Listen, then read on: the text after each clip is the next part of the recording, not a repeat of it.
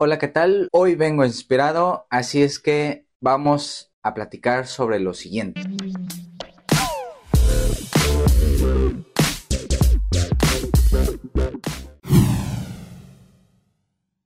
Obviamente estas dudas y estas preguntas tienen que ver con cierto aire de esperanza, pero déjenme platicarles un poquito y, encuadrar muy bien este, este video. Para realizarse este tipo de preguntas, lo primero que hay que evaluar o considerar es que si ya está todo mal con tu pareja, si ya te cela, si ya te controla, si ya te manipula, si ya te golpea incluso, si ya hay violencia, si ya hay hijos que también soy, son violentados, es muy difícil plantearse estas preguntas. Creo que ya es bastante claro que con esa persona no hay ningún tipo de, de posibilidad y de esperanza. Es decir, si está todo mal, no hay nada que hacer ahí. Si acudes conmigo y me, me, esbozas, me dibujas este panorama, lo más probable es que lleguemos a la conclusión de que no hay posibilidad de que continúen juntos. Ahora bien, y aquí viene lo importante y el motivo de este video.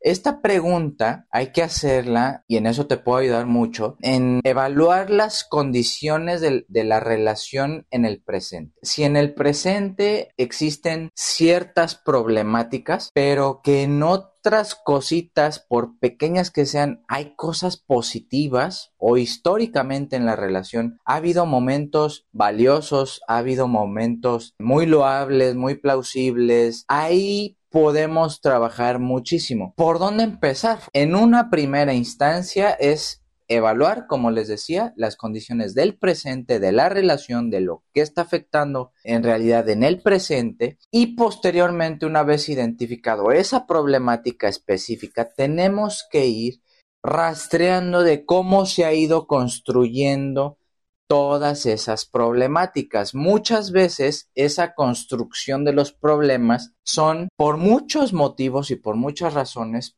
pero lo que más se frecuenta en este tipo de problemas de pareja es que las soluciones o los intentos que han hecho son los que han provocado el, problema, ¿sí? Al quererle darle solución de las mismas maneras, por muy diversas que hayan sido, pero que ya ustedes saben que con ese tipo de comportamiento para intentar lograr resolver algo, pero que en el fondo saben ustedes que no se va a lograr nada, es lo que hace que el problema siga subsistiendo. Que si recurrentemente intentan resolver las cosas, los problemas, las situaciones de las mismas maneras en que lo han hecho, es muy probable que el problema siga estando ahí. Es decir, le siguen dando vueltas con las mismas formas de posible solución. Eso recrudece,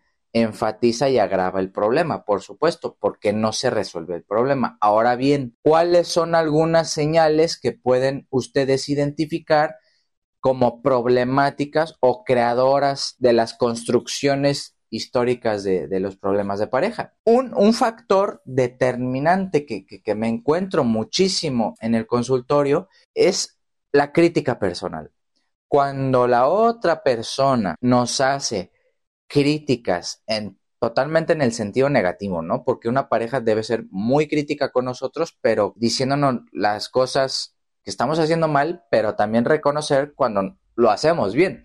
Acá el punto es que cuando ya se vuelve algo personal, señalamientos al aspecto físico, a ciertas actitudes, a cierta desvalorización de, cualquier conducta, de cualquier pensamiento, de, de, cualquier hábito. Cuando ya se vuelve criticonería, eso empieza a dar señales de que algo está empezando o está manifestándose de manera inadecuada. Otro de los factores que se encuentran mucho en el consultorio es la evasión. Cuando nosotros planteamos o la otra persona nos plantea cierto tema que a nosotros o a ella o a él le molesta y nos cambia de tema o nos dice, ah, sí, así, después hablamos en la noche y llega la noche y ya se distrae y ya empiezan a hacer otras cosas y, ya se van a dormir y, tú te quedas con la duda, con el coraje, con, con, el enojo, con la frustración, con la, con la falta de, interés de la otra persona de hablar de, de ese tema en específico. Entonces se empiezan a evadir las cosas, los temas, los conflictos para que más o menos funcionen en el, día a día las cosas. Ese es otro de los factores, que se evaden los conflictos, se evaden los problemas. Todo esto tiene que ver porque históricamente ya han intentado diversas formas de resolución que no han dado resultado y eso conlleva a que se empiezan a evadir. La evasión es otra forma de intentar resolver los problemas. Otro factor es el desprecio por nuestra pareja se escucha muy grave y de hecho lo es. Cuando nosotros a nuestra pareja ya la empezamos a despreciar, nuestra pareja ya pasa a ser en segundo plano, ya no nos parece atractiva, ya lo que antes nos enamoraba, ya ahorita lo pasamos por alto, ya no lo valoramos, ya no valoramos ciertas conductas de esa persona que antes hacía por amor. Empezamos a desvalorizar totalmente a la otra persona o nos desvalorizan, por supuesto. Estos tres aspectos que llevamos eh, trabajando son letales para una, para una pareja.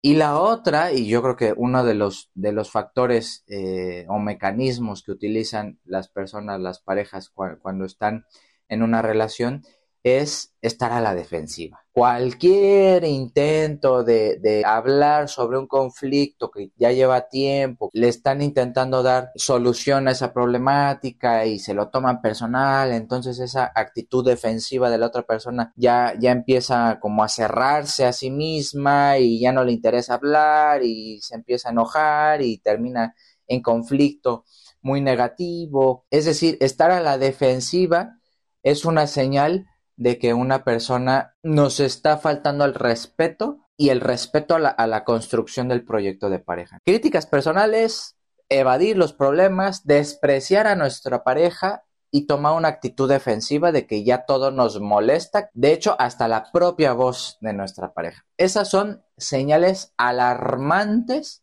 pero no determinantes para tomar en cuenta y poder dudar de si se puede terminar con esa pareja. Ahora bien, si ustedes ya dicen, bueno, sí tenemos todas estas cuestiones que usted está diciendo, psicólogo, bueno, ahí puede haber margen para reacomodar a la pareja y ver si es posible negociar todo esto que les vengo mencionando. En el fondo, si su pareja todavía la ven con intencionalidades, con interés, con responsabilidad por seguir con ustedes o seguir en pareja y ustedes ven que si hay posibilidad de negociar ciertas cosas con su pareja, aún están a tiempo. Vamos a decirlo así, los, los, psicólogos, o por lo menos desde mi enfoque, agarramos muchas parejas que están en crisis, pero esa crisis no es que esté dada en el presente, sino que se viene construyendo.